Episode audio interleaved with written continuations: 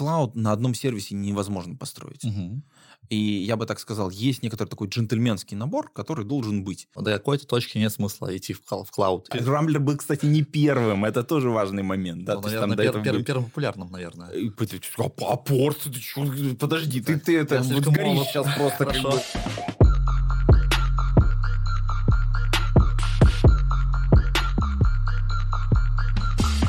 Всем привет! Это новый выпуск подкаста «Релиз пятницу» от команды TimeWeb. И сегодня мы поговорим об облаках. Очень интересная тема, на которую точно стоило поговорить. И сегодня у нас в гостях Антон, который работает в Яндекс.Клауде и занимает очень интересную должность. А, Антон, расскажи, пожалуйста, о себе немножко. Кем ты работаешь и чем занимаешься? А, Всем привет. Меня зовут Антон Черноусов. Я в интернете больше известен как Голодный. И а, должность э, наружу представляется как developer advocate. а, ну, по-английски, потому что на русский транслитерации никакой нету. Ну, или точнее, она будет, скорее всего, какой-то очень корявой. Очень странно звучит по-русски, да. Ну да, как- какой адвокат это вообще, что это, как это связано вообще с IT, вообще, ну, то есть вот э, тут возникают какие-то вот такие вьетнамские флешбеки, я бы так сказал, у некоторых людей. Да. Но надо отметить очень важную историю. А, К нам вот эта э, специализация, м, назовем это так, да, или набор компетенций, вот такой упакованный в название, он пришел, естественно, из-за рубежа, где это, ну, общее место. И если, а среди наших подслушателей, я так понимаю, в основном русскоговорящие, я думаю, что большое количество разработчиков, и если они разработчики, то, конечно, знают такую компанию, как JetBrains. Кажется, точно знают. Да, среда разработки, наверное, самая популярная IntelliJ IDEA, там Мгм. есть еще различные PyStorm, там куча всего, и очень круто. WebStorm, да. Слушай, они еще стали, кстати, самой а, как-то желанной для работы компании в 2020 году. Да. И понятно, что есть м, продукты, которые для, условно говоря, для того, чтобы они успешно продавались и распространялись, и практики, и самое главное, практики, которые в этих продуктах есть, чтобы они распространялись, нужны люди, которые могут про эти продукты рассказать, показать, научить. И а, вот developer advocate, в общем, на самом деле находится на грани вот, вот, вот, вот между потребителем этих продуктов, такого типа продуктов, и, э, соответственно, самими продуктами и командами, которые внутри эти продукты делают. И, как правило, этих людей можно разделить на несколько классов или типов.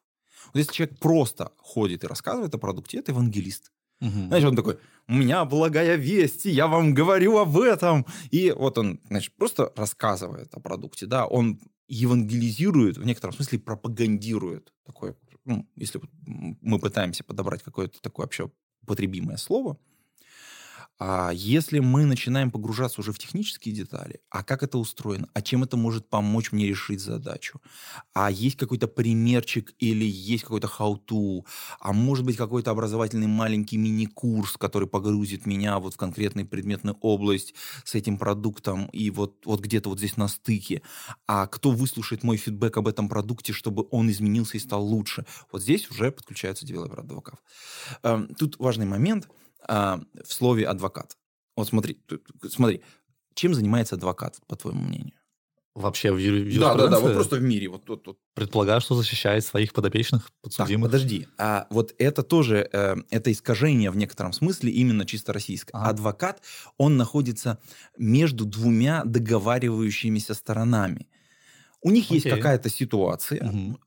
Конфликтная, неконфликтная, с законом, незаконом, неважно абсолютно. Есть две стороны. Может быть больше, но в идеале, ну, две. И адвокат представляет какую-то из этих сторон для того, чтобы в интересах этой стороны выполнить какое-то действие. Ну. Окей, Правильно, да, да. заключить договор, Да. например, да, или, например, а, вместе э, прийти к какому-то соглашению, э, там, о разделе, например, а, какого-то имущества или еще что-то, да, или э, перевести как-то переговоры, чтобы вот, ну, клиент не пострадал от этого, да. И вот а, на самом деле задача адвоката действовать в интересах своего клиента. И вот смотри, а в IT developer advocate, он действует в интересах, например, группы пользователей Мгм. тогда он что делает? Он собирает с них фидбэк для того, чтобы принести в команду и сказать, ребята, есть новый кейс использования вашего продукта. Мгм.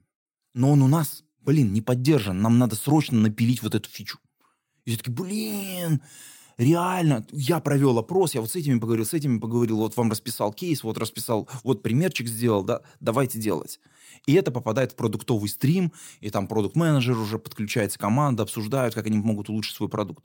Смотри, человек, который улучшил коммуникацию между двумя разными группами, они же не заинтересованы на самом деле. Разработчики на самом деле они делают для себя, ну, по факту. Ну, хочется верить, что нет, но так часто бывает, да. Будем честными, да. Хорошо. Че, релиз пятница, да? Пока все сходится. Да.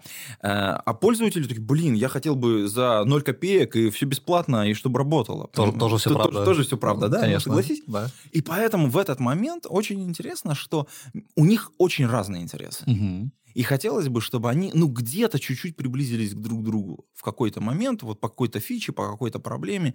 И здесь появляются как раз девелопер-адвокаты, которые помогают донести либо, а, например, со стороны продукта мы выкатили новую фичу, которая помогает вам, пользователям, решать какую-то вашу текущую проблему Угу. по-другому. Угу. Лучше, качественнее, быстрее, с меньшим количеством проблем. Вот вам, кстати, гайд, вот вам how-to, вот вам видос, вот вам, соответственно, а давайте я с вами поговорю, если вдруг вам что-то не устраивает. Такое. То есть, как бы вот уже такое большее проникновение, скажем, так сказать, э, к- в, в потребности клиентов. На самом деле нужно, не нужно, и как это будет реализовано. Это работает во всех компаниях. И на самом деле, если мы вот такую вот коммуникацию внешнюю рассмотрим, то есть формально, ну, назовем их пять типов, э, по, как бы вот таких вот зон отдельных, да. Потому что, когда мы говорим про пользователей, у нас есть маркетинговая коммуникация. Маркетинговая, Мгм. правильно, да?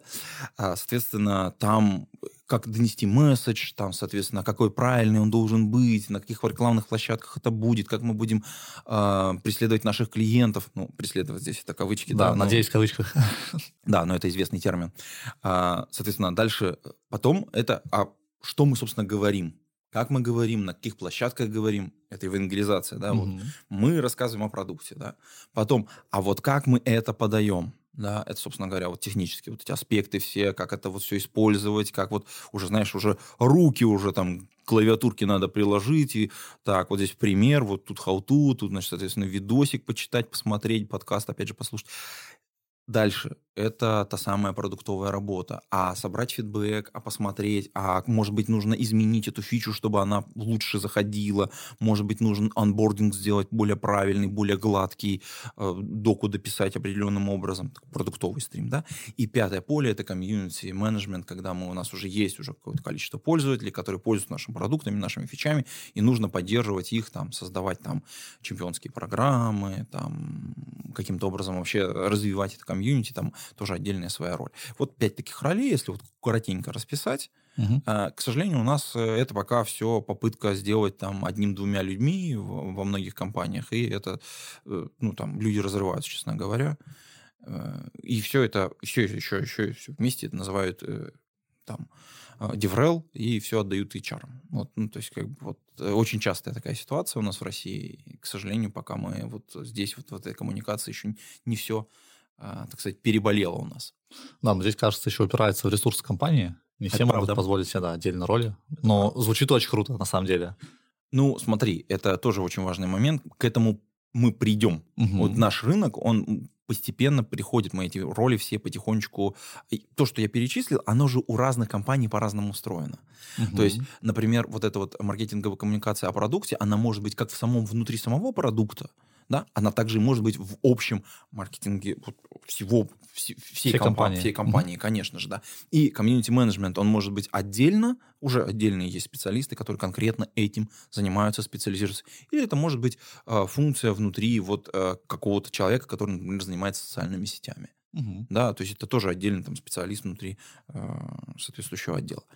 Опять же, там, э, там продуктовая деятельность э, и, соответственно, евангелизация может быть тоже вместе соединены, потому что, ну, кто лучше знает свой продукт, чем как не продукт? Он должен понимать, а что он клиентам продает, какую услугу, какой сервис, как это должно по-настоящему работать, и он должен получать обратную связь. Чем быстрее он получает обратную связь, это тоже очень важная история, тем быстрее эволюционирует продукт. Мгм. И И чем быстрее он эволюционирует, тем, соответственно, ну, как бы всем лучше становится на рынке. Ну, э, с одной стороны, компании, потому что она быстрее адап- адаптируется, да, да, да, угу. да. А с другой стороны, клиентам, которые получают более качественную услугу. Главное, чтобы не получилось как оверноута. Круто. Теперь понятно, чем ты занимаешься. А, ну, или кажется, что понятно. А, давай, наверное, поговорим теперь а, о клауде немножко. И кажется, что для России это тоже немного тренд, который пришел сюда немного позже, чем западные страны. И у нас еще рынок э, не настолько, возможно, был в какой-то момент времени готов к этому, как мы сейчас это видим. И можешь вообще рассказать, э, какая мотивация у людей переходить со своих там э, железок, с ВДС, с хостинга, со своих каких-то еще решений на именно клауд, на сервисы какие-то в компаниях? Как ты это видишь? Тут Слушай, очень много вопросов сразу да. одновременно, поэтому давай как бы по, по, это, по, по, по частям этого кита есть. Давай. Э, давай начнем с того, что, ну, прежде всего, э, когда мы говорим о клауде, в данном случае мы говорим о Яндекс Клауде, а я э, лицо вот сейчас буду от себя, а не от компании, да? Угу. Давай, хорошо. Да, все что, что, чтобы, было, чтобы было так, потому что неофициальная позиция, и официально можно запросить, я думаю, у коллег, они все чутенько расскажут, чтобы это было красиво. А я просто как вот э, человек, эм, с которым ты разговариваешь, okay. и свое личное мнение. Давай. Э, смотри, на мой взгляд, э, случилась очень интересная история.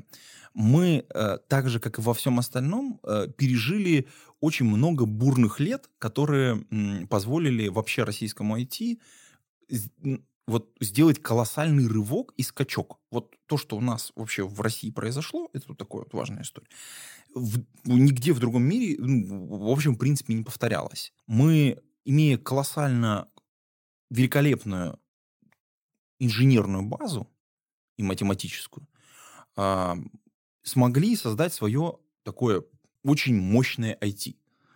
А, там наш банкинг просто великолепен. У нас есть свой поиск, а было не, был не один поиск, это вот для тех, кто как бы вот не помнит, поисков в России было несколько. И, блин, черт, ты такого количества поисков в одной стране, ну, кроме Соединенных Штатов, не было нигде. Где-то тихо хрустит один, один, один рамблер поиск. Где-то а очень... Рамблер был, кстати, не первым. Это тоже важный момент. Да? Ну, наверное, первым, первым популярным, наверное. А порт? Подожди, ты, ты это вот горишь сейчас просто. Хорошо. Окей. Сейчас это кто-то вертится там в соответствующем месте. Смотри, а, вот э, все это само по себе а, создал определенную базу. У нас в каждом маленьком институте была своя серверная. Ну, надо понимать, что страна у нас большая, институтов много, и вообще IT зародилась во многом вот вокруг вот этой университетской, институтской, инженерной среды. И там множество, ну, множество ВЦ было, то есть э, мы можем в качестве примера, давай пару, по, пару, по пару там академгородков, например, Новосибирский академгородок или Иркутский академгородок, там, соответственно, ВЦ, огромное количество институтов и много бизнесов, которые айтишных оттуда вышли, ну, или специалистов, которые, собственно говоря, начали что-то делать. Это помимо центральных, которые, естественно, конечно, угу. просто у всех на виду были. Теперь важный момент – вот эти все маленькие серверные, они породили количество специалистов, которые начали делать бизнесы. Огромное количество историй связано с тем, что люди, вот это вот IT-железячное, оно было связано с тем, что у нас не было инфраструктуры. И мы бешено эволюционировали за счет того, что нам не надо было поддерживать старую инфраструктуру.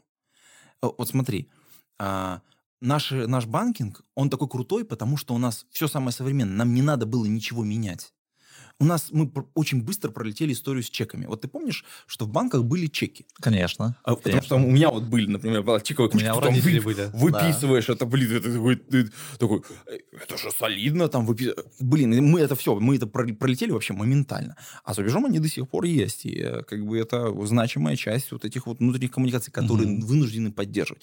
Так вот, в IT случилась интересная история. У нас не было ни дата-центров, ни крупного IT-бизнеса, который бы... И, собственно говоря, благодаря этому поэтому вот эта железячная, железячная история быстро-быстро эволюционировали, и мы вышли сразу на такие объемы, когда нужно э, уже как-то очень мощную консолидацию делать. Мы получили вот эти вот э, там и хостинги, и клауды, и все остальное, вот эти вот компании, их много у нас действительно mm-hmm. на самом деле, не так много, как, например, в Германии или там в Соединенных Штатах, но тем не менее. мы получили это на халяву. Э, ну, в смысле, это вот, вот, вот, вот я, я по-честному считаю, что то, что мы сейчас имеем, это на халяву. Это так дешево нам далось, что мы это не ценим. У нас очень дешевая сотовая связь. Это правда. А, просто колоссально. У нас супер дешевый интернет. Мы сейчас, например, Яндекс Клауд, мы выходим э, там, в Германию, в Израиль, ну, в другие страны, да, вот в качестве именно как Яндекс Клауд, и мы понимаем, что, например, между двумя дата-центрами, чтобы организовать нормальную, качественную связь, это просто дорого. У нас это ну, действительно совершенно другие деньги. Ну, просто несопоставимые. И э, вот этот переход, он был возможен только потому, что у нас была очень хорошая техническая база с точки зрения подготовки кадров, но абсолютно отсутствовала вся инфраструктура. Мы фактически с нуля на, на чистом месте, нам не надо было чистить площадку каждый раз после каждого технологического витка. Угу. Смотри, а, когда компьютеры меняются, когда сервера меняются, когда операционная система меняется, старое это все остается. Оно же не отработало свой инвестиционный цикл. И вот пока оно не отработает, никто это с баланса не сбросит. Да, смотри, мы здесь получаем ситуацию, что у нас есть э, там, сколько-то сотен тысяч компаний, у которых уже там все развернуто на своем собственном, например, железе, и какая мотивация у них переезжать в клауд, когда они за это уже заплатили, уже заплатили специалистам, уже все работает, и они даже вроде как могут масштабироваться, вроде как. А, вот важный момент первый цикл заканчивается инвестиции в железо mm-hmm. и в софт, которые были сделаны. И сейчас как раз они принимают идеальное время, на самом деле такой идеальный шторм, когда все понимают, что э, чтобы мне скакнуть в следующую, в следующую итерацию, мне нужно заложить огромное количество денег. Зачем мне это делать, если сразу могу прийти в клауд? Mm-hmm. То есть они оказываются в ситуации, что я могу поддерживать на своем собственном железе достаточно большие мощности, ну, там, резервные какие-то, ну, какие-то очень критичные для себя истории, а все ненужное, все легкое, все требующее большого масштабирования и то, что будет переживать большие нагрузки именно вот этого входящего трафика, я отдам в облако, потому что я не хочу в это вкладываться я готов пошарить ресурсы, пошарить именно вот, вот, вот эту ответственность, переложить. Это два момента. Первый, как я уже сказал, это вот возможность вот, переинвестироваться, условно говоря. Mm-hmm. А с другой стороны, это момент, когда я прихожу в облако, я делегирую часть своей ответственности. Смотри, мне не нужно держать огромное количество специалистов, которые будут ага. следить за моим дата-центром. Ну, реально, не надо. Ну, то есть, потому что для этого на себя берет компания. Если мы приходим в клауд, мы начинаем, и по-настоящему начинаем получать оттуда эм, профит, в тот момент, когда мы начинаем использовать сервисы, которые клауд предоставляет. Например, какие-то менеджер ресурсы типа э, Kubernetes, э, MDB, ну, менеджер database, я имею в виду, или вообще любые сервисы mm-hmm. другие. И э, важный момент. За каждый из этих сервисов мне бы нужно было держать команду специалистов, которые будут отвечать за то, чтобы это работало, чтобы это обновлялось, чтобы это... Эм, ну, то есть понятно, мои косты, когда я держу все это у себя, очень сильно растут. Когда я прихожу в облако, да, я плачу какую-то стоимость за это. Плачу арендные деньги, но мне не надо искать, обучать людей, содержать штат огромный. А, мои, моя ответственность здесь очень сильно понижается. Это очень сильный мотиватор. Особенно сейчас, когда люди, ну, как мы знаем, люди кончились. Слушай, ты на самом деле говоришь о как будто бы очень больших бизнесов, где требуются профильные специалисты по базам данных. Подожди, по... подожди, подожди. А в маленьких не требуется. Вот, вот смотри, вот э, Давай. возьмем, э, возьмем какую-нибудь э, бухгалтерию, да, в которой угу. есть э, X специалистов. Ну, смотри, угу. там есть 1С-очка. Нужен 1С-программист или нет компании? Не факт, что нужен. Ну, если она так, большая так, и так, требуется так, кастомизация... Важный момент. Да. Здесь, ну, то есть, с какого-то периода начиная она нужна. Да. Значит, они нанимают приходящего кого-то. То есть, они делегируют уже, они уже научились конечно, этому. Конечно. Да? Понимаешь? Теперь то же самое и с серверами. Смотри, ага. э, как только у тебя есть что-то, что ты можешь делегировать, ну, чтобы не нести вот эти косты на себе, то ты, естественно, это делаешь, потому что это экономически оправдано технологически, экономически. То есть смотри, например, когда мы делаем свой собственный сайт, ну, самая простая история, mm-hmm. да, мы такие, блин, нужно же его как-то хостить. Так, у себя под компьютером, под, столом, в, на компьютере, где-то вот даже свои серверные. Так, это уже как, какие-то вопросики, да, как этот трафик будет ходить, как это обновлять. Нужен специальный человек, который за этим будет следить, система мониторинга за тем, чтобы, ну, то есть это вот, вот мы все накручиваем, накручиваем, накручиваем. Я просто сайт хочу, чтобы у меня был. Угу. Мне это все не надо. И тогда я иду куда? К хостинг-провайдеру, к любому. Да, это на самом деле вот здесь очень такую интересную тему затронул, а, которую я вообще хотел отдельно обсудить. Смотри, мы сейчас говорим о делегировании ответственности за какие-то инфраструктурные вещи. Да. И на рынке там хостинг-провайдеров есть не только клауды, есть еще более такие традиционные, чуть более как-то старые варианты хостинга. А чем, кстати, э, по-твоему, отличается вот классический э, хостинг, да, допустим, от клауда? Да, мы на самом деле очень долго дискутировали внутри компании так, вообще, так. типа, как, как вот вообще, что такое клауд и как его отличить от там классических там VDS, например. Uh-huh. И у нас на самом деле было супер много вариантов, и я тоже скажу свое мнение, не мнение компании. Ну, okay. Да, у меня мнение, что это автоскейлинг, и это тарификация по используемым ресурсам. Вот, uh-huh. типа, это признак клауд-провайдера. Так-так. И есть на самом деле очень крутой пример на западном рынке, это там DigitalOcean, которые такие, мы клауд, но мы как бы по тарифам. Типа, и мы предсказуемы для бизнеса, им не надо там а, задумывать, сколько они потратят, они всегда будут платить там фиксированную сумму. И мне вот интересно, если я, допустим, небольшой бизнес, и я там открываю а, сайт обычного там хостинг-провайдера, и смотрю там, ага, ВДС, ну, условно, там, или там Дедик, uh-huh. стоит там 3000 рублей. Открываю клауд, там опа база данных, там ага, что, ага. что-то еще разместить, компьютер-нота какая-то, что-то еще, опа, уже 20 тысяч. Ага. И вот э, в какой момент времени бизнесу действительно оправданно переходить на клауд решение. А давай э, перевернем всю эту историю, давай. потому что ты, ты, ты, когда начинаешь про это говорить, у тебя уже есть сложившееся мнение, да? Это, очень, это, это, очень, очень явно чувствуется, поэтому я предлагаю по-другому ситуацию рассмотреть. Вот ты хлеб покупаешь, любишь Конечно. Хлеб? Вот я обожаю, я вообще, я люблю мясо вообще, на самом деле, я мясоед. Но э, как бы вот хлеб, это вот особенно, когда он свежий, вкусный, вот. А, когда ты покупаешь хлеб, у тебя есть несколько опций. В принципе, хлеб примерно, примерно одинаково стоит. Ну, примерно, потому что там есть определенная все равно градация. Mm-hmm. Где-то он чуть-чуть подороже стоит, где-то подешевле стоит, где-то более лучшего качества, где-то похуже. И ты можешь пойти в, не, в некоторое количество заведений, где тебе хлеб продадут. Смотри, а, в супермаркет, в продуктовый магазин, а, такой, ну, крупный, но это, и можешь э, в пекарню, которая вот, например, рядом с домом находится, да? И тут очень важный момент. Везде ты получишь хлеб очень разного качества. Э, не значит, что хорошего или плохого, mm-hmm. но тот, который может тебе подходить или не подходить по каким-то критериям. Просто есть булочные, они никуда не делись. Вот они как вот когда-то появились, вот, вот, вот заведение, которое пекет булки.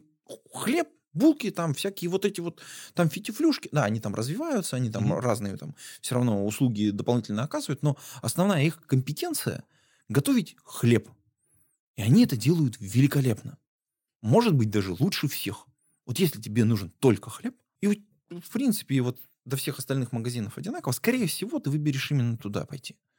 Ну, либо если там по дороге будет, если тебе не принципиально. Эм, ты, в принципе, наверное, этот же хлеб мог бы приготовить дома. Чуть-чуть лучше, чуть-чуть хуже, заморочиться. Но вот прийти в магазин, отдать немного денег и взять булку вкусного хлеба. Да, я, я чувствую, что ты подводишь к экосистеме сервисов. Прямо, да, я, да, я, да, я да, прямо вижу да, вот этот вектор, да, да. да, да. Давай. А когда ты идешь, когда ты идешь в супермаркет, ты такой, так, хлеб, а, еще молоко, так, а с утра, значит, надо ребенка кормить, наверное, кашу еще возьму. И такой, типа, так, так, так, так, так, у тебя получилась корзинка. И ты такой, блин, я сходил в магазин и отдал там 2000 рублей, ничего не купил, а на самом деле ты купил кучу всего. Угу. Ты просто не понимаешь, что в этот момент ты сразу решил кучу своих проблем различных. То есть в хлебном, в булочном ты покупаешь что-то одно, только вот, вот конкретно точечную, идеально подходящую тебе, прям вот люди сделали для тебя. Вот они там старались, там этот булочник, который 20 лет пекет этот хлеб, он просто вот там мастер, короче, там. И пока он пекет этот хлеб, эта булочная будет идеальной. Но э, как бы бизнесы так не масштабируются, не растут, Мгм. не, а, как бы все выглядит немножечко по-другому. Если ты хочешь, чтобы у тебя бизнес рос, ты должен продавать и хлеб, и булки, и там молоко, а еще это должно стоять так, чтобы рядом человек шел и фруктиков купил, а вот фруктики не просто так, а рядом еще что-то было бы, там еще, а и на полочке там детские игрушки, потому что он стоит, блин, я что-то ребенка побаловать возьму киндер, потому что это прикольно. Э, Там и шоколадка, и игрушка сразу, и прикольно. И один вольчик из угла. Не, только булочки. Увеличиваю количество точек. Горизонтальное масштабирование. Да-да-да. Но я к тому, что э, э, если мы говорим про клауды, на мой взгляд, это просто эволюция бизнеса, вот это вот, ну, назовем его облачным, да, потому что, э, в принципе, когда я познакомился с IT, для меня, наверное, вот эталоном были ребята, которые сидели выше чуть-чуть этажом меня. Это ребята из э, компании Рен Телеком, они до сих пор еще живы. Э, Много всего оказывают провайдеры иркутские обычные, Мгм. но великолепные ребята, которые когда-то меня научили FreeBSD. Класс. Большой им привет. Они очень крутые на самом деле. И до сих пор, по-моему, любят FreeBSD. А Вот. Но... значит, э, Окей. как, как бы это ни звучало, как бы forever. это- да, как бы это ни звучало, Хорошо. да, это, это, это великолепная операционная система, я ее, безусловно, люблю. Вот, но э, дело не в этом. Э, Окей. Как бы можно оставаться маленьким, и это тоже, в принципе, цель. Но для крупных компаний это не цель. Мгм. Смотри, я правильно понимаю, что потребность в клауде, ну, очевидно, что она там с ростом бизнеса все увеличивается, но до какой-то точки нет смысла идти в в клауд, или есть смысл сразу идти туда? Ну, я А, стартап, например. Вот смотри, кстати, это интересный момент. Стартапы оперируют не своими деньгами. Мгм. Как правило, это инвесторские деньги. И задача стартапа заключается в чем? Э, За меньшее количество времени и меньшее количество денег проверить как можно больше гипотез, чтобы найти идеальную вот какую-то модель монетизации своего собственного бизнеса. Мгм. Ну, то есть, гру- грубо говоря, схему, внутри которой ты вбрасываешь рубль, а получаешь 10. Ну да, Ну, product, market fit. да. Так называемый. Да. Ага, Окей. Все верно. Дальше вопрос. Мгм. Если ты можешь не брать человека в штат, а просто заплатить за это деньгами. Если ты можешь купить чужой опыт просто вот по кнопке, чтобы тебе разворачивался тот же самый Kubernetes, о котором мы ранее говорили. Мгм. Если ты можешь сразу включить отказоустойчивость просто вот одной галочкой в панели управления, надо брать. Ну, потому что ты экономишь время, а время очень ценно. И инвестор говорит, так, подожди, чувак, ты хочешь все сделать сам? Ну, окей. А мои деньги как провернутся? Через сколько времени мы начнешь зарабатывать? Я хочу, чтобы ты не крутил гайки. Я хочу, чтобы ты проворачивал сделки. Чтобы у тебя появились клиенты, чтобы ты итерировался, чтобы ты щупал рынок. А для этого ты должен выпустить продукт. Мгм. И чем быстрее ты его сделаешь, чем больше э, сервисов ты возьмешь, чем больше ты делегируешь какой-то ответственности, которую тебе не надо самому э, за это отвечать, тем лучше. Потом, когда у тебя будут уже объемы, люди, деньги, все остальное, у тебя уже все работает, экономика твоя сходится, и вот у тебя уже большой объем, ты такой, «М, а вот здесь можно теперь сэкономить. И ты сразу их сэкономишь огромное количество на каком-то конкретном куске. Ну, потому что у тебя есть уже люди, ресурсы, время, там, у тебя уже все окей. Мгм. Окей, а возвращаясь на шаг назад, я правильно понимаю, что твоя мысль, что клауд — это набор сервисов? И это хар- характеристика клауда именно? Я бы сказал так, да, это не то чтобы совсем характеристика, э, это, скажем так, клауд на одном сервисе невозможно построить. Мгм. И я бы так сказал, есть некоторый такой джентльменский набор, который должен быть. Сейчас вообще вот, вот этот тип бизнеса, он переживает какое-то второе рождение, потому что появляются клауды поверх клаудов. Такая новая тенденция. Интересно, о таком не слышал еще, окей. А какой минимальный джентльменский набор должен быть у уважающего себя э, Клауда? кла- клауда Клауда. джентльмена? Да. Молодой джентльмены, да. Э, Мне бы хотелось, конечно, чтобы в этот джентльменский набор э, входили serverless сервисы, которые, к сожалению, есть, конечно же, не у всех. Я просто фанат этой идеи самой по себе, но как бы это можно отдельно про это поговорить. Слушай, она кажется... Да, давай отдельно, окей. Очень, сильно сбоку, очень сильно сбоку, Да, я понимаю. да. Но смотри, э, мы должны предоставлять, э, ну, прежде всего, какие-то commodity услуги. Ну, то есть, commodity услугам мы, предо- мы вот, э, что мы сейчас? Это какие-то, значит, соответственно, эм, виртуальные машины, э, какие-то скейлинг-группы, что-то вот, э, ну, какие-то диски, ну, все, все, все вот такое достаточно стандартное. А, дальше. Мы должны предоставлять услуги по сети какие-то. Ну, какую-то виртуальную сеть надо сделать, да, собрать из каких-то своих Мгм. виртуальных машин какую-то свою сеть, с помощью которой оперировать.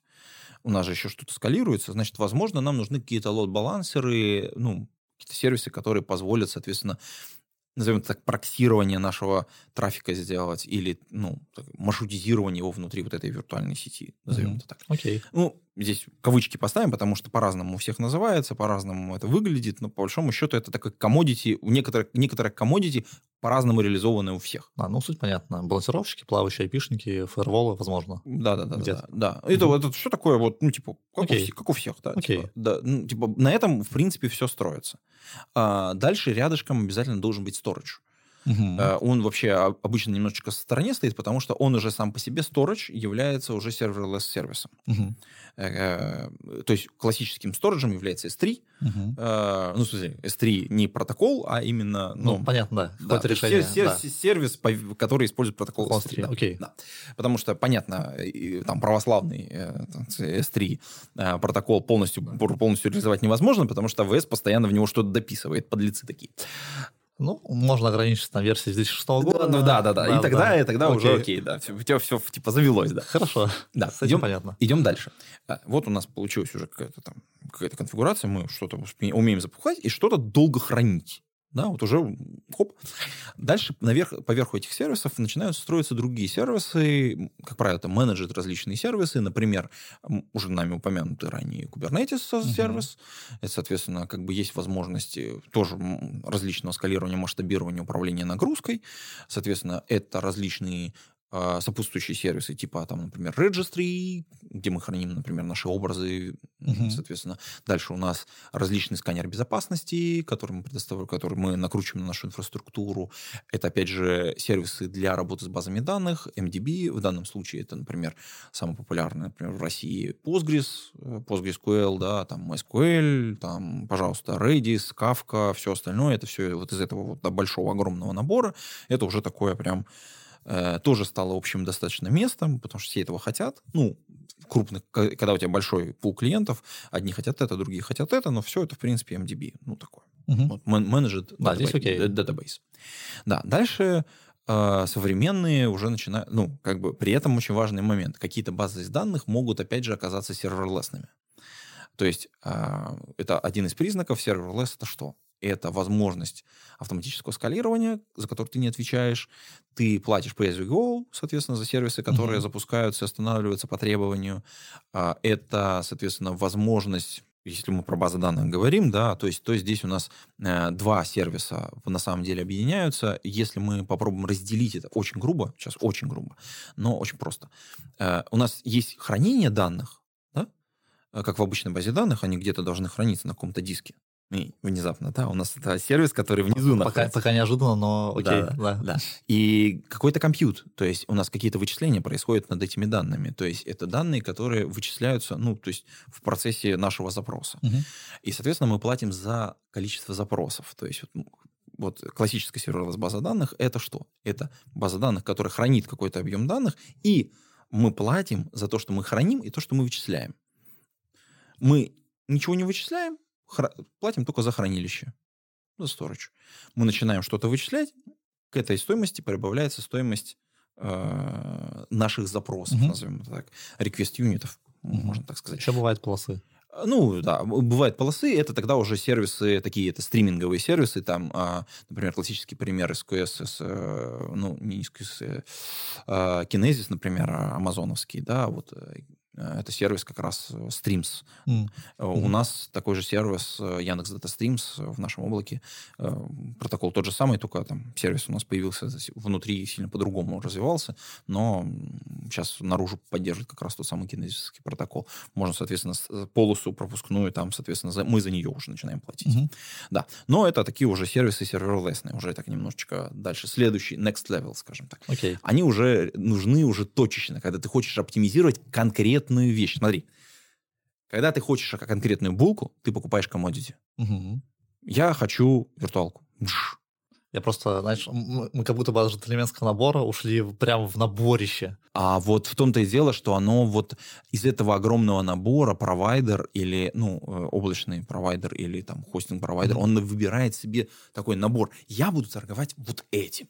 Потому что моя клиентская база или те клиенты, до которых я могу дотянуться, они будут это покупать. Ну, потому что магазин не делается просто так. Ну, в смысле, mm-hmm. ты не будешь, э, там, например, в булочном магазине продавать фототехнику только в том случае, если рядом есть огромная какая-то вот картинная галерея, куда вот всех просто вот фотографы ходят, и потом выходят, и тут такие, блин, что-то я проголодался. Он заходит, покупает булку. О, фотоаппарат! Я всю жизнь хотел купить этот фотоаппарат. А, и линзы, блин, точно. Понимаешь? И булку. И булку, естественно. Да, да. Я зашел, я за булкой, да, понимаешь, да. понимаешь, да? Пока сходится. Да, да, да. Так вот, современный набор заключается в чем? Ты покупаешь, ты обязательно, обязательно commodity, менеджер сервисы, и какую-то совокупность серверлесс-сервисов. Угу. А, а ты можешь даже не знать, что они у тебя так называются. Ну, вот, например, классический пример TS3, да? Да, но клиенту они нужны. Но клиенту они нужны. Да, окей. Может быть, он не знает о том, что они ему нужны, тогда ему нужно их допродать. Ага, окей. Нужно ему рассказать. Тут нужно, тут нужно прийти и сказать, хм, вы делаете вот такую задачу, угу. и я знаю, как сделать ее дешевле, лучше и беспроблемней. И клиент такой, так не бывает. Ты такой говоришь, бывает. Он такой, блин, а, да, и сейлзы, кстати, девелопер адвокатов не любят. Да, потому что как, ты, как ты, ты что сделал? Он покупал у нас там 5 виртуалок, а теперь покупает, ну, как бы, что, вот зачем ты это сделал? Но, важный момент.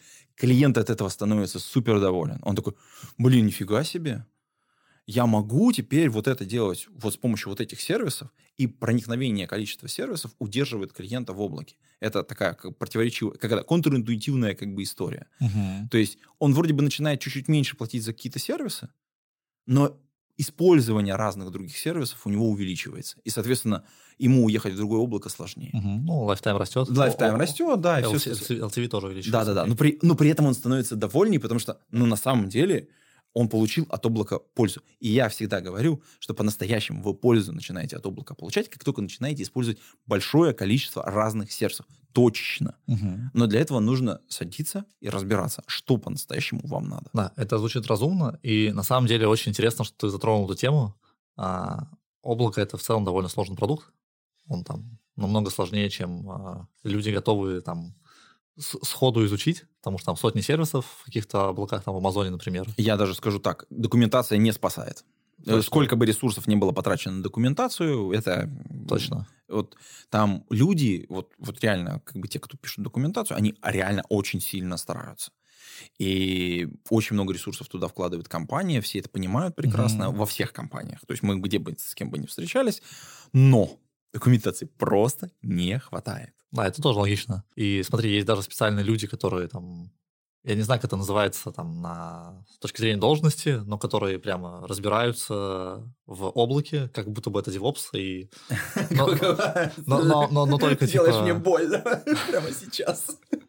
Прости. DevOps это не это, это, это культура, я знаю, но у нас принято... Да-да-да, я понимаю. Типа, это. HR захватили мир, да. Да, точно. У нас даже был отдельный подкаст, кстати говоря, так прорекламирую, что такое DevOps и кому они нужны, а, и что это культура, да, окей.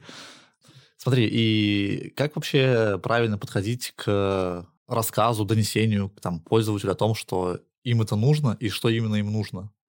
Mm. Там понятно, что есть success story на сайте, там, что-то еще. И тут, блин, ты тоже, опять же, как бы очень много всего сходится в одной точке. С одной стороны, есть, ну, классические инструменты а, привлечения внимания. Угу. Ну, то есть это мы должны рассказать какую-то историю, да, и вот эта история может быть по-разному рассказана. Например, это могут быть это реклама классический, да, это какие-то посты, статьи, публикации, это выступления на конференциях, это там питчинг клиентов, это прямые продажи, холодные звонки и прочее, прочее, прочее.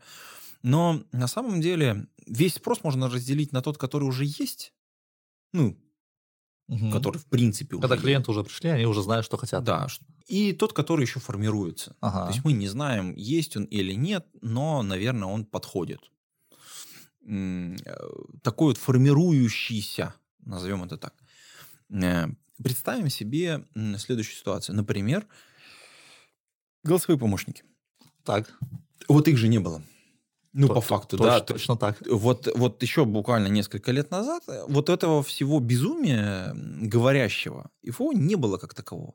И даже не то, чтобы не было. В принципе, идея о том, что у тебя может быть голосовой помощник, ну, она уже была. Ну, типа там Сири там появляться стали, все вот эти такие, блин, ну, как, как будто бы можно что-то здесь сделать. А, но была потребность в соседнем рынке. То есть не в, э, сам помощник сам по себе, он же, ну, как бы, ну, что-то тебе дает, какую-то там возможность, автоматизация, угу. там, э, помощь какая-то, он там помогает тебе какие-то задачки порешать. Но это вот само по себе как-то ценности особо у пользователей вроде как не вызвало, да? При этом рядом есть огромный рынок колл-центров, угу. где сидят тысячи людей просто, отвечают на стандартные там три вопроса. Вот просто три стандартных... Да, есть проблемные ситуации, и там, ну, там список огромный, тоже бесконечный, это огромное дерево вариантов. И, и вот, вот пересечение этих двух рынков, оно создало новый продукт вот этих людей была проблема. Нам нужно найти еще там 500, там, тысячу, две тысячи посадить людей, где их размещать там, и так далее. Да. У них была другая проблема, другой спрос. Вообще все, э, все вот эти вот э, новые услуги, это, по сути дела, все старые услуги, только по-другому есть уже какой-то спрос на другом рынке, и мы можем либо с помощью новых технологий, либо с помощью автоматизации какой-то этот спрос пере, переоформить. И по факту все голосовые вот э, роботы, которые появились, например, недавно был анонсирован вот Альфред в Альфа-банке. По-моему, его даже уже раскатили на, на, на все мобильные приложения. То есть ты заходишь в Альфа-банк, у тебя внутри там есть робот голосовой, с которым можно пообщаться. Да, кажется, у кого-то это уже было. А, это, это ну да.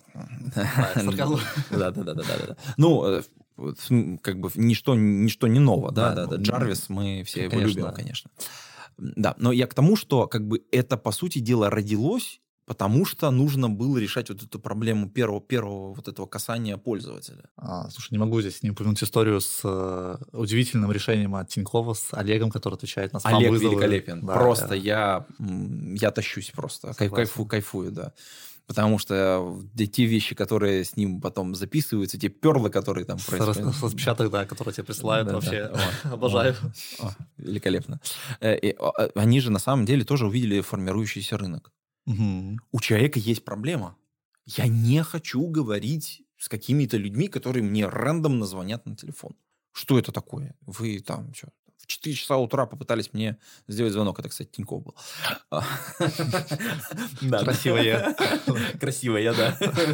А, да. Но, как бы, вместо меня, если поговорит робот, э, как бы это внезапно прекрасно. Согласен. Да, и вот вы что-то мне хотите сказать? Вот, пожалуйста, вот оставьте здесь все голосом, а я потом текстом прочитаю, когда мне будет удобно.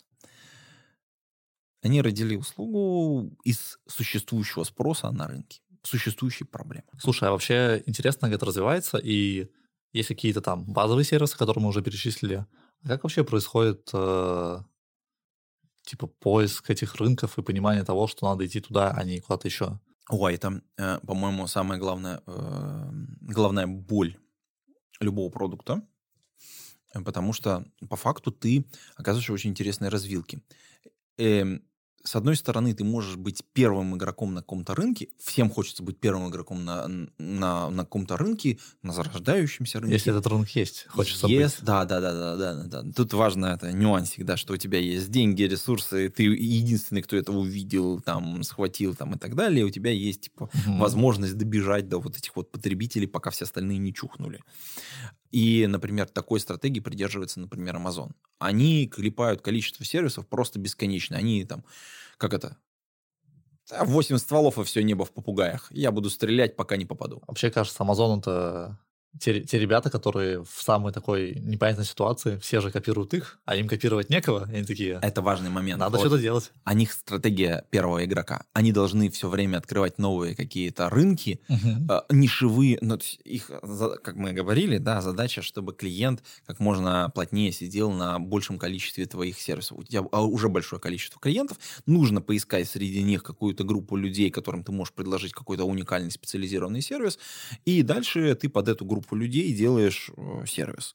Он какое-то количество там внутри продается, сервис вставляется наружу, выживает экономика, не выживает, ну и дальше мы там экспериментируем, ну, с точки зрения продукта, как это все летит.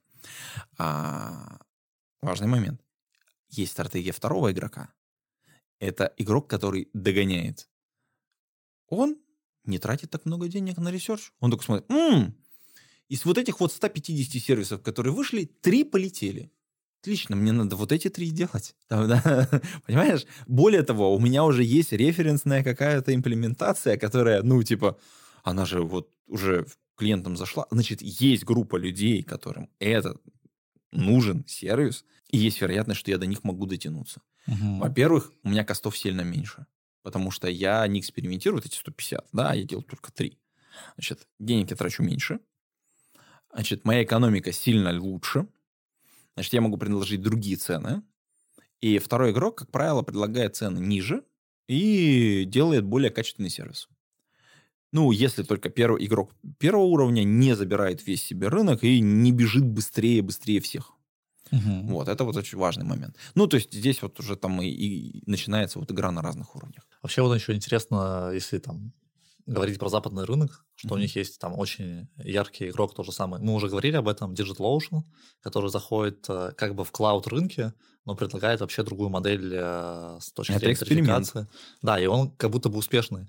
Но меня удивляет, что нету второго игрока. Ну, типа, он один. И нету больше вообще никого, ни... Даже, я на самом деле даже в других странах не слышал. Ну, во-первых, они же не в одной стране, а как бы ну, да. Глобальным игроком да. стали. И кажется, что фейс-данные немножечко устарели, потому что Может быть, да. в, Соединен... в Европе пытались сделать такого игрока, как DigitalOcean, и, по-моему, там не получилось, потому что не договорились по инвестициям. Угу. Хотя, мне кажется, было все готово к тому, чтобы это случилось. И это на самом деле э, достаточно частая ситуация. Ну, есть э, проект, у него есть понятная экономика, есть понятный под него спрос, можно с помощью различных рычагов обеспечить клиентскую базу. Эм, и вот по какой-то по какому-то стечению обстоятельств не договорились инвесторы. Так бывает достаточно часто. Огромное количество бизнесов не случается именно поэтому. Но важный момент. В любом случае, вот все вот эти продуктовые истории, они случаются в, лучше всего не случается, когда есть какой-то скоп данных, угу. э, из которого ты можешь извлечь э, какую-то аналитику, проанализировать что-то, так сказать, и понять, что да, вот я могу вот сюда точечно ударить и получить соответствующий профит. Слушай, а давай представим, завтра у нас появляется, в России, например, появляется какой-то крупный инвестор и говорит, я хочу делать DigitalOcean. Вот деньги, а, там, вот агентство, нанимайте мне команду, начинайте делать. Как ты думаешь, у них э, может получиться? Ну, а у нас же есть такой эксперимент. Так. Ну, у нас появился Сбер, который пришел и сказал, вот у нас будет новый э, облачный провайдер. Как ты думаешь, какие у него успехи? А, сейчас ты про Сберклауд. Ну да, конечно. Но они немножко работают по другой модели. Они как будто бы в корпоратах, целят, как будто бы там как-то через тендеры играют, нет? Они пытаются найти рынок, в котором они могут быть успешными. У них да. есть большой объем данных, как я уже говорил. Да. Они такие, типа, куда мы можем ударить для того, чтобы получить какой-то профит? Ну, и к тому, что они как будто бы не идут не в B2C продажи, они такие больше там B2G, B2B очень крупный, нет? Или а, я, я могу быть неправ? Вот тут надо очень сильно понимать, что у нас мало людей. Вот, э, прям катастрофически мало. Эм, российский сектор, он, ну, сколько у нас э, количество людей? Ты про вообще все население страны? Да, все население. Наверное, 140 миллионов там плюс-минус. Ну, 140-150, если мы прибавим там Белоруссию, Казахстан, э, возьмем, добавим Украину, угу.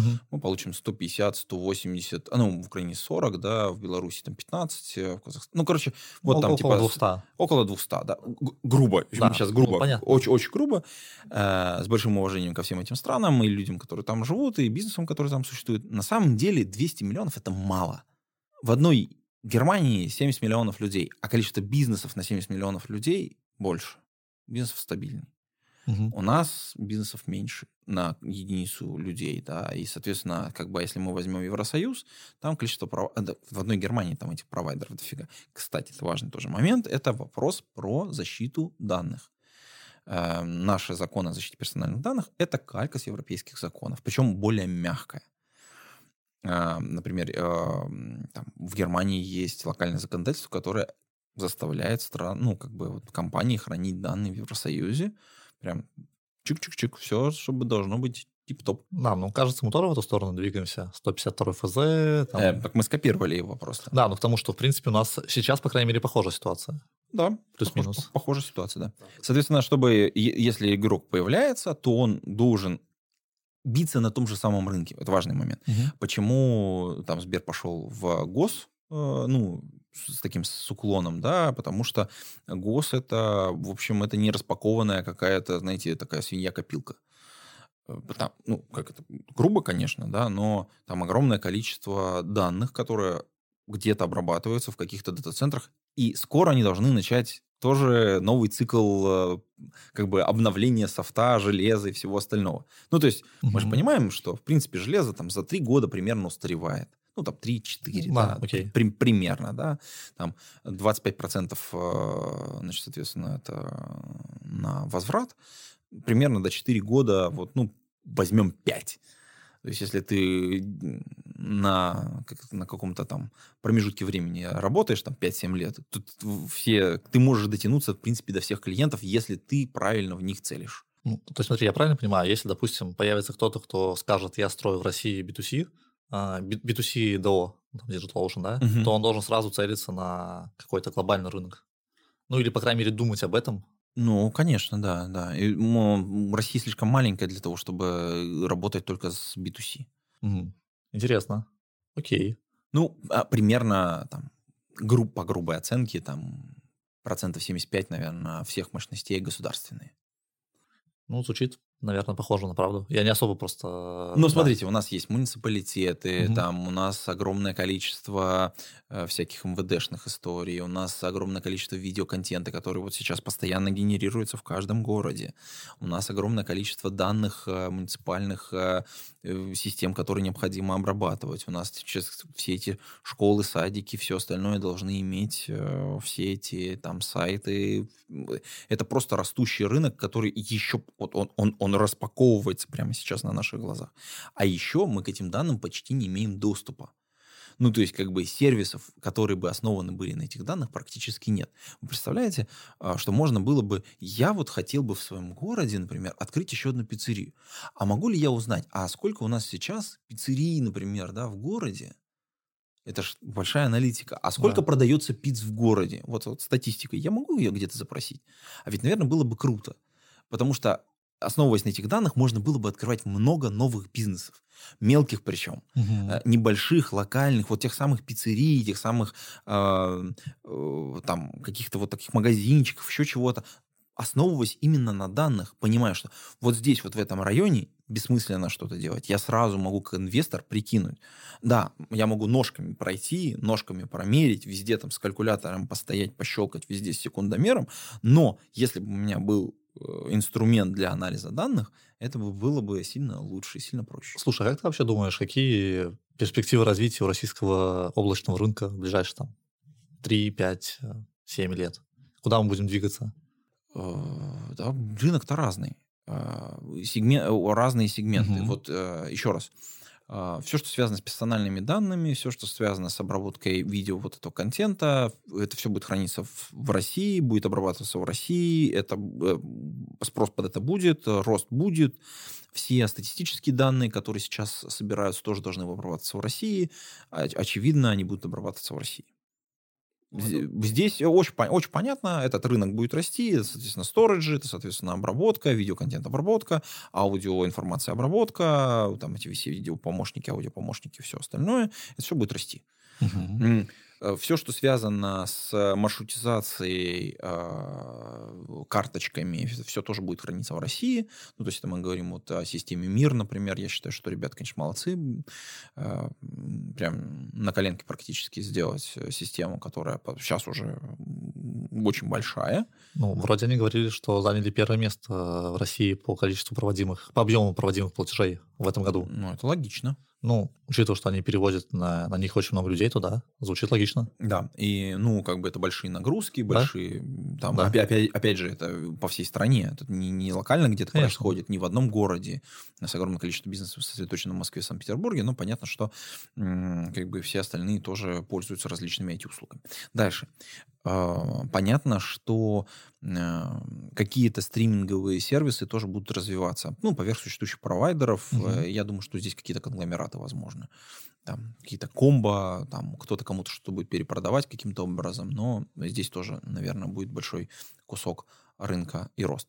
Но если мы говорим о э, высокоинтеллектуальных сервисах, например, э, каких-то интересных сервисах. Например, вот у нас э, совсем недавно, этой осенью, а, была создана компания, которая продвигает ClickHouse.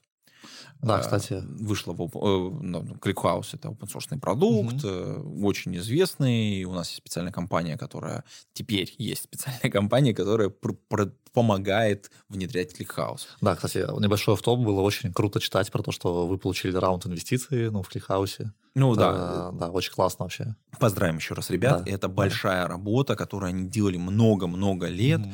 И, конечно, надо было чуть-чуть раньше как бы делать такую компанию, потому что кажется, что потребность в вот такой уникальной разработке, она есть на рынке. Мгм. Ну, то есть, в смысле, существует потребность, под, под которой нужно делать сервис. Вы Понимаешь, да, как это выглядит, да? Да. Вот. Окей. Эм, и вот такие, такого типа продукты, конечно, они должны будут целить в мировой рынок. Мгм. Они будут рождаться у нас здесь и как-то расползаться. Э, Как я говорил, вот эти вот новые типы бизнесов, они появляются, и они живут поверх существующих клаудов. Вот, например, если мы говорим о, тип, вот, о такого типа бизнесах, например, вот есть Кавка, да? Мгм. А есть компания, которая оказывает услуги поверх Кавки. Ну, то есть Кавка open продукт, а есть компания, которая помогает вот внедрять, развивать. У них есть свой, свое, свое, свое облако, которое живет поверх других облаков, очевидно. Мгм. Ну, либо других дата-центров. Да, здесь, наверное, Postgres Pro более такой. А дальше... Ну, Post- поход- ну. Postgres Pro это отдельная история. Ну, Окей. тоже, тоже, то, тоже. То, там кастомная разработка и все остальное. Но теперь смотри, дальше. А, MongoDB, Мгм. та же самая история. Есть open продукт, а есть компания, которая поверх него делает облако, ну, которая, точнее, дальше живет в других облаках, по сути дела. То есть они же не, не свои собственные мощности имеют. Да? Да. И вот такого типа провайдеры, э, такого типа облака будут тоже появляться. То есть managed database, database здесь в кавычки возьмем, потому что, очевидно, могут быть другие сервисы тоже, которые могут жить поверх других облаков. Почему бы нет? Если экономика будет сходиться, а она может сходиться, если к продукту прилагается какая-то другая а, дополнительный секретный ингредиент в виде тех людей, которые или сервисов, которые оказываются поверх вот этого source продукта. Ты нигде их не можешь купить, кроме как у этих конкретных людей. Ну, потому что, блин, а их нигде больше нет. Да, ну, пресловутый УТП, собственно Ну, говоря. да, да, да, да, да, очевидно. Да, окей, круто. А, будем ждать, смотреть и верить, что... Ну, я надеюсь, что вот, э, вот у нас с Кликхаусом такая история получится, и будет все успешно. И я уверен, что у многих других компаний из России тоже такая, ну, перспектива, она вот где-то вот э, уже близка. Кажется, круто пообщались. Да, Было спасибо большое. Очень интересно. Надо будет э, обязательно позвать тебя еще раз в каком-нибудь из будущих сезонов. Э, да, я с удовольствием приду, конечно. Да, большое спасибо. Да, А, тебе. Спасибо, ребят, что послушали этот подкаст. Мы обязательно вернемся в будущих выпусках. И если вы еще не подписаны на нас, то подписывайтесь, ставьте лайк, э, нажимайте колокольчик и слушайте нас дальше. Всем спасибо. Спасибо, Антон. Пока.